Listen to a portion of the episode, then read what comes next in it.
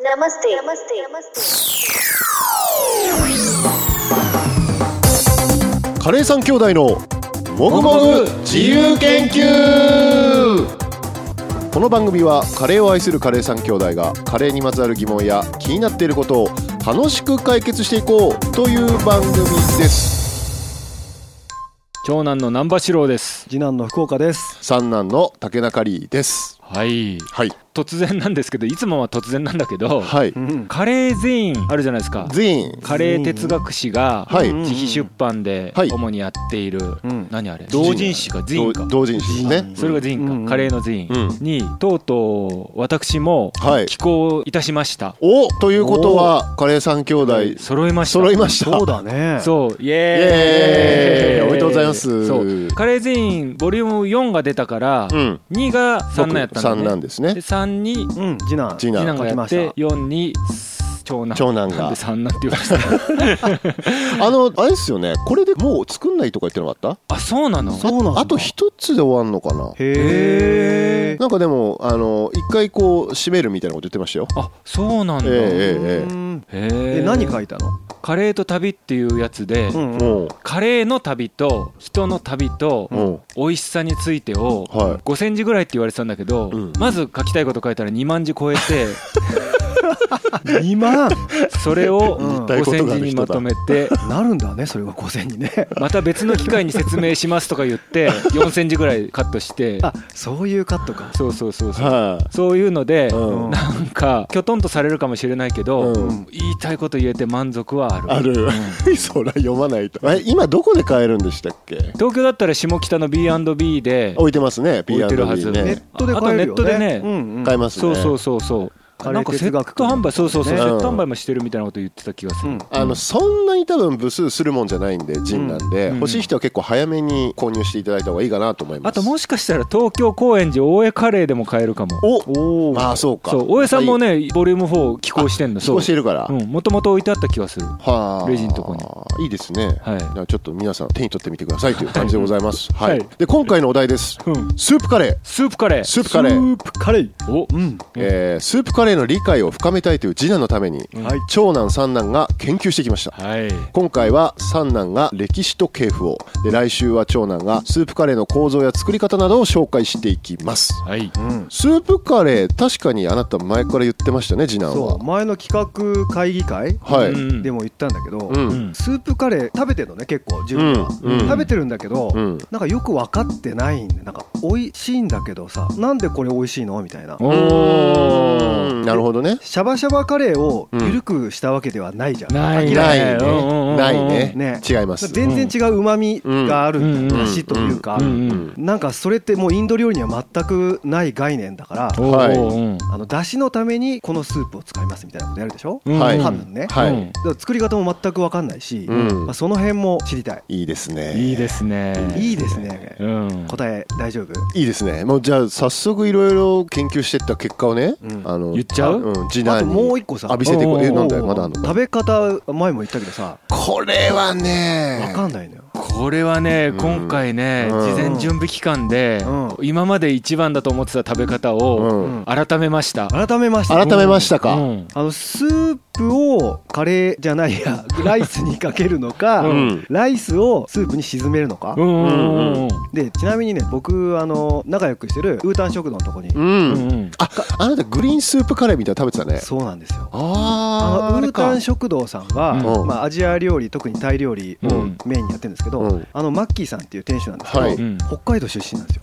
おそうーなんだそうだからスープカレーをもう体に染み込んでるわけよえーなるほどそうなんですねめちゃくちゃうまかったんだけど、ううんまいかどうかっていう話よりも食べ方聞いたの、うんうん札幌の人にね、うん札幌かどうかわかんないけど、うんそしたらうんマッキーさんは、うんはいそうどっちでもないって言ってえあの自分はスープを飲んでその後ライスを食べてうっんていうふうに スープとして飲むそのう後んライスを食べるっていうふうに分けて食べるこれはいいですへねーそれセパレート食いってやつですよ私予習してまいりましたおその辺おもあの長男もめちゃくちゃスープカレー食べに行ってたでしょ食べにに行ってた今回で俺もイベントめっちゃ忙しかったんだけど、うんうんマジックスープカレー食べに行ってたの、おうんおそこでだからちょっとすり合わせはね、うん今日したいっていうのもあるね、いいねいいですね、うんそれセパレート食いセパレート食いなんかね何々型みたいなのもあるんだよね来週もいくつか紹介できます面白い、うん教えてください、あーいいですね、うんまあ、ちょっとスープカレーは食べ方があるから面白いですなそうえーうんじゃあちょっとね私の方からね、うん歴史を、うん系譜などなどを、まあ、まずはそこから入りましょうっていうのが我々の研究スタイルでございますから、はいご紹介したいなと思いますはい今回のね調査研究非常に面白かったですいつもなぜなら私経済研究ですからああなるほどおーそう新鮮でございましたおうで結果ですね、うんあの金沢カレー並みのお家騒動がございますおおこれが熱かったですねワ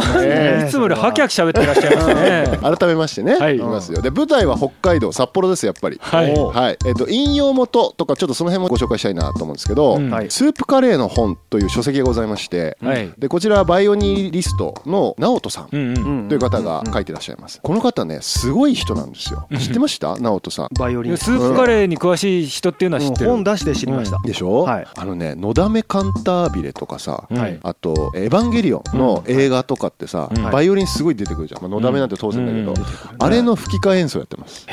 へえすごい人ですスよープカレーの凄さじゃなくてそっちの凄さを今言ってそんだっちの凄さそれはへえだね そうそうすごいんですよ、んでライブとかも活動されてるし、んなんかあとポルノグラフィティとかのね曲作ったりとか、うん曲は作ってないのかおな、すだけど演奏はしてるんだそう、うんバンドマスターみたいなことはもう当然やってらっしゃるって言ってたんで、僕一回お食事したこともあって直人さんと、スープカレーの話もいろいろ聞いて、うんすごいんですよでそのスープカレーの本もめちゃくちゃちゃんとまとまってて、うんなのでちょっとそれとかもご紹介しながらっていうのを考えてますと、はいはいはいでそれ以外にもあのねスープカレーっていうのがね2000年代なんですよ、うんすごく羽ばたいたというか、 21世紀のカレーだねおいい言い方するね、うん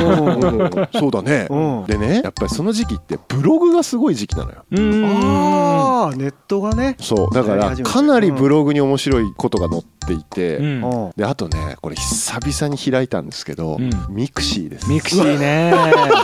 うん開けんのログインできるんだいやね全然できるよいや開いたんですミクシーで結構書いてる人がいたりとかして、うんへえそこからの情報をかなり参考にしましたあとね僕が過去に一応東京のスープカレーを取材したことがあってうんでそこで聞いたお話なんかもちょっとまとめてるようなとこもありますはいじゃあ早速いきます、はいえールーツまず発祥はアジャンタスープカレーの発祥点はアジャンタということで、まあ、皆さん一致してるようですねいろんな有識者の話も聞きましたけど東京のアジャンターじゃないでしょえーっと東京の麹町にあるアジャンタとは全く別です、うんうんでまあ、まずアジャンタって何かっていうとインド西部マハラシュトラ州にある地名、まあ、村の名前、うんうんここはなんだっけ石の石窟寺院群っていうのは有名な、世界遺産だねねうん仏教のとこなんですけどそこから皆さんあやかってアジャンタって名前をつけてるんで、うんはいはい、なのでちょっと名前がかぶっちゃったすげえ調べてきてんねあー調べていきいてるねうん調べてますよ、うんやってますよだから楽しかったもんね、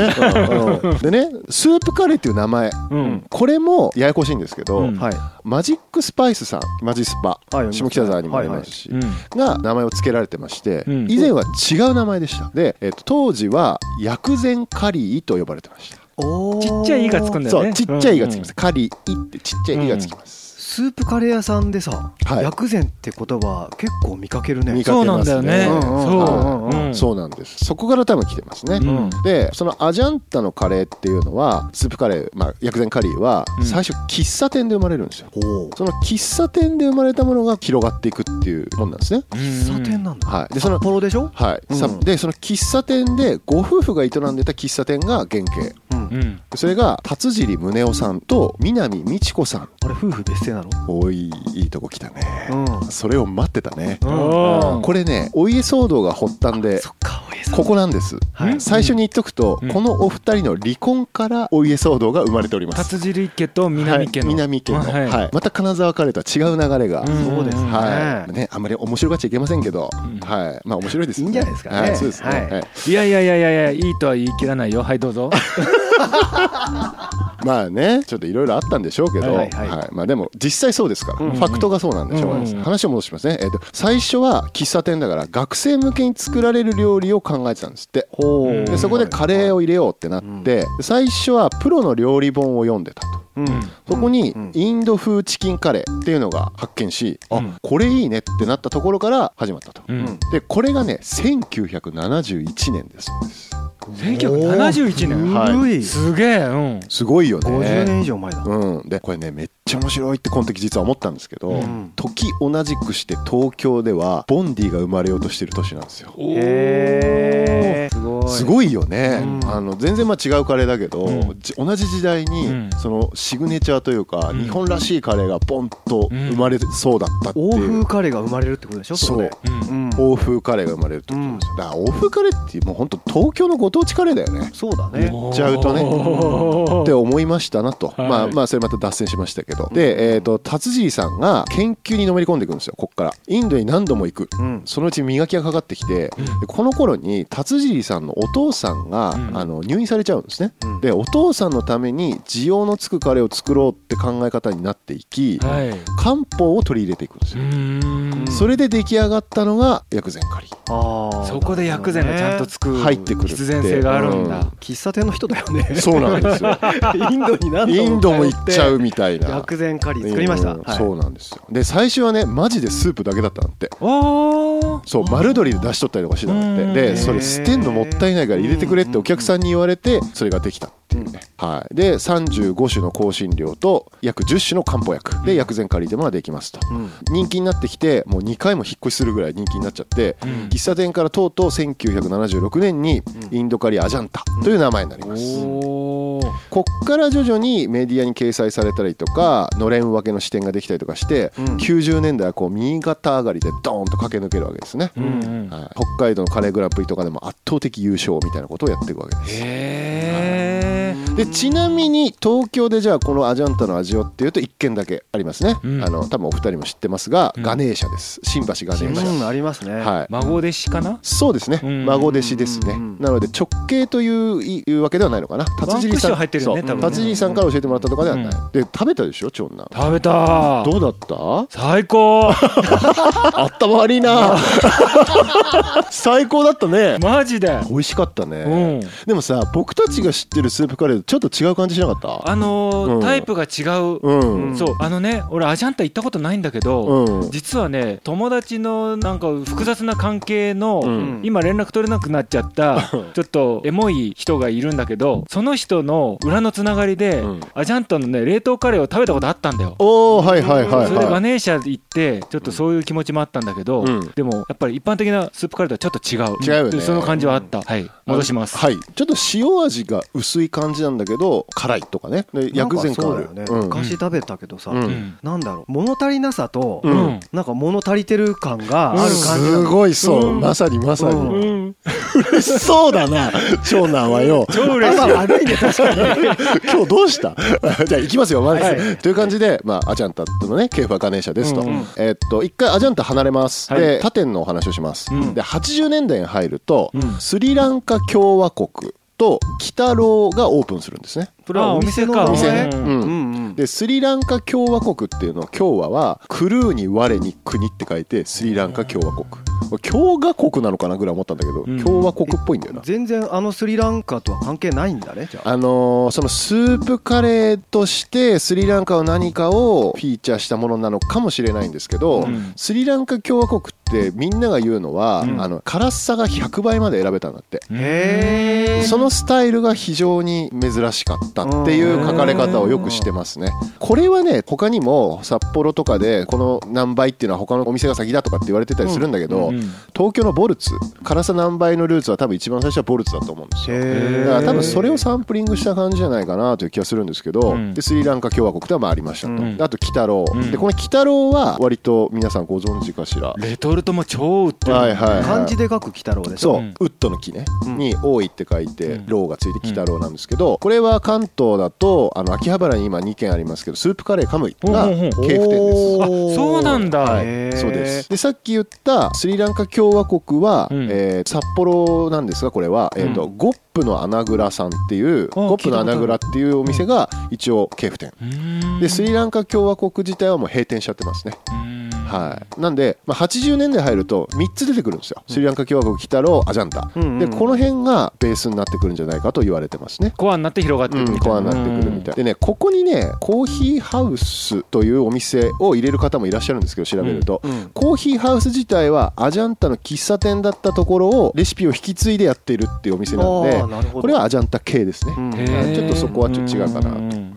はい、で今度90年代です、うんはいで当時は追い風でカラムーチョが出てくる激辛ブームに入るんですねおー懐かしいね懐かしいあれそうなかのエスニックブーム終わっあてエスニックブームも一緒です続いてうん激辛にも合流するん入ってだくるっていう、うんなんか同じぐらいの時期だったっぽいねそれはねへでここでマジックスパイスうん出てくるんですわ、うんはい、であとは村上カレー店プルプル、プルプルはい、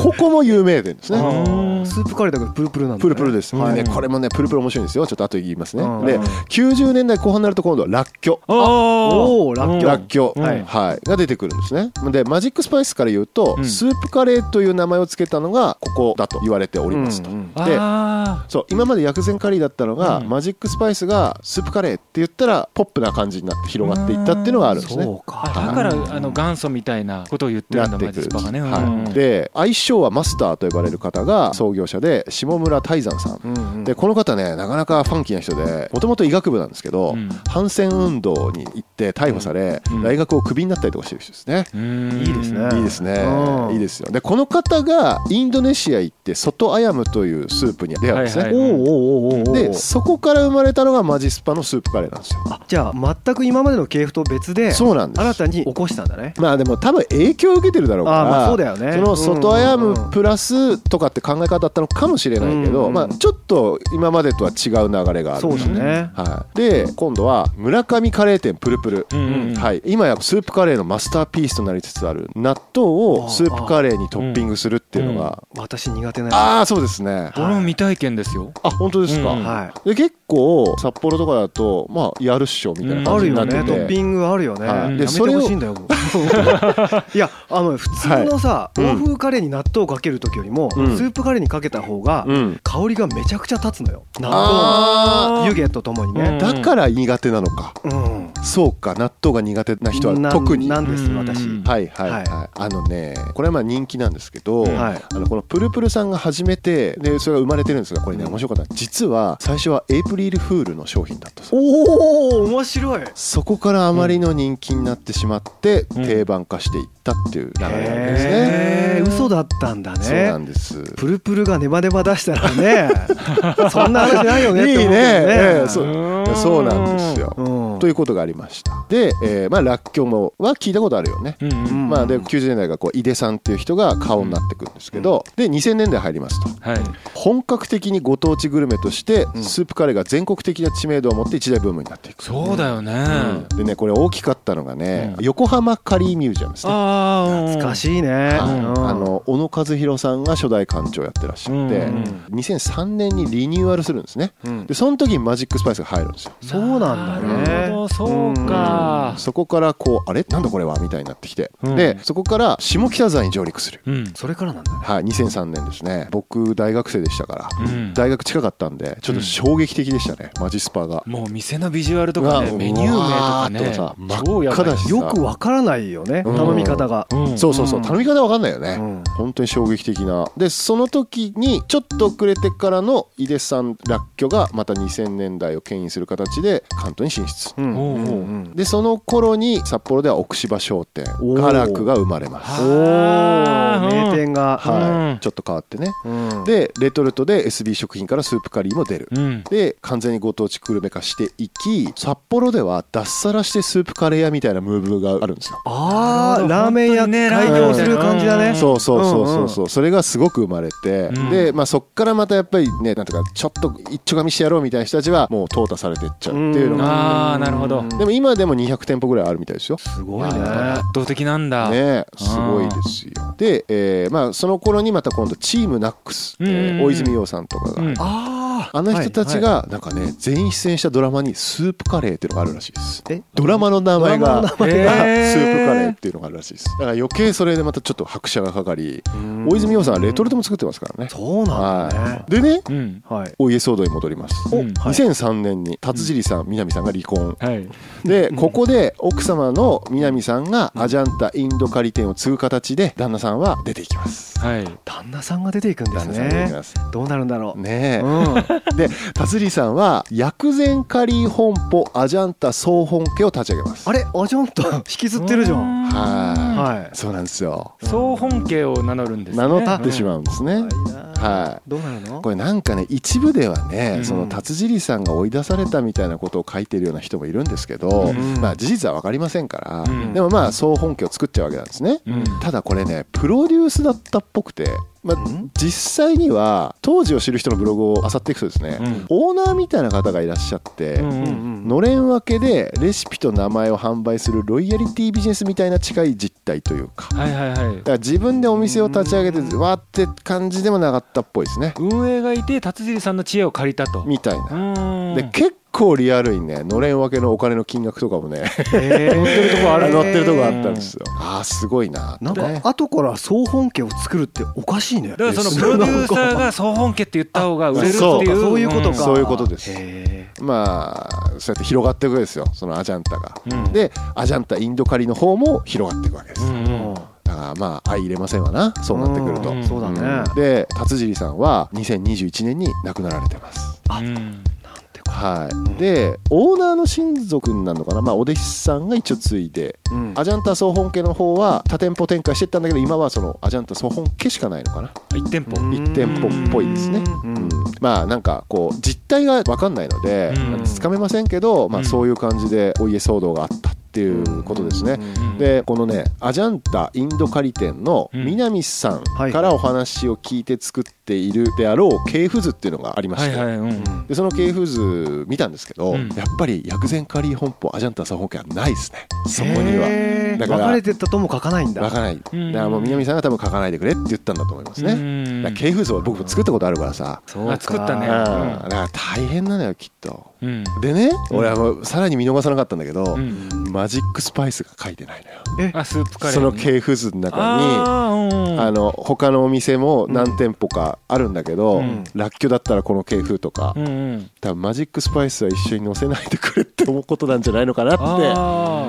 ちょっと思ってしまいまーしでたももしかするとマジスパ側もねインスパイアはされてるかもしんないけど、うん外アヤムから来てるっていうね、うん別の自負みたいなのはあるかもあしれない、ね、かもしれない、うんまあ、一概に言えませんけど、うんなんか本当はここにあってもいいんじゃないかなと思ったけど書いてなかったですね、うんまあそれはしょうがないですけどねということがありましたでまあ2010年代、はい2010年代は今度は地方にスープカレーが出てきて、うんうんあの長野とか静岡とか京都とか広島とかあと四国も結構増えてんだな四国あった、ねううんん、なんか直人さんに聞いたんだけど、うんあの地方の方がスープカレー作りに優れてるって言ってて、うんうんそれなんでかっていうとキッチンがやっぱでかくないとうん大変なんだって、スープカレーってあーうんうんうんラーメン作るようなスープを作り巨大寸胴はいはいね、うんそれでいてカレーも作んなきゃいけないから、うんはいかなり広いキッチンじゃないといけなくて、んでやっぱ水がうまくないとダメだって話をしてて、うんそう考えるとやっぱ地方の方が向いてるよねっていう話はしてましたね。うんうん、それ面白いなと思いましたで2020年代は今度は奈良のカレー事変とかですね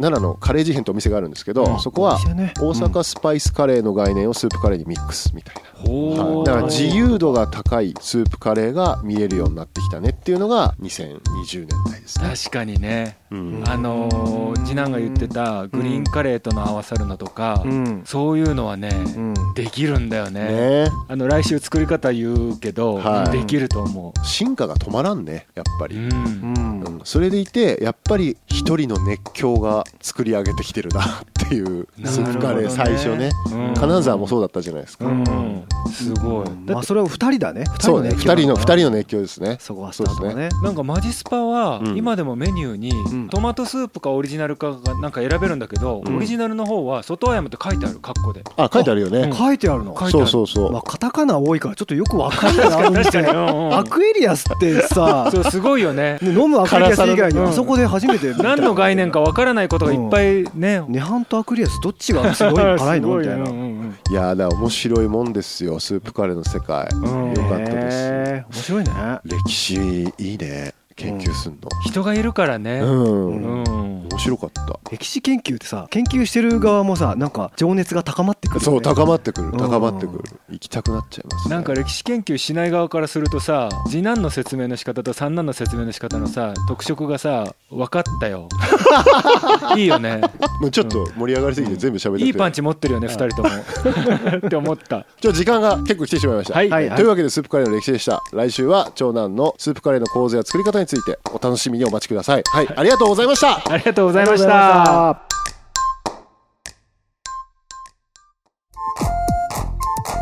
もぐもぐ自由研究つつく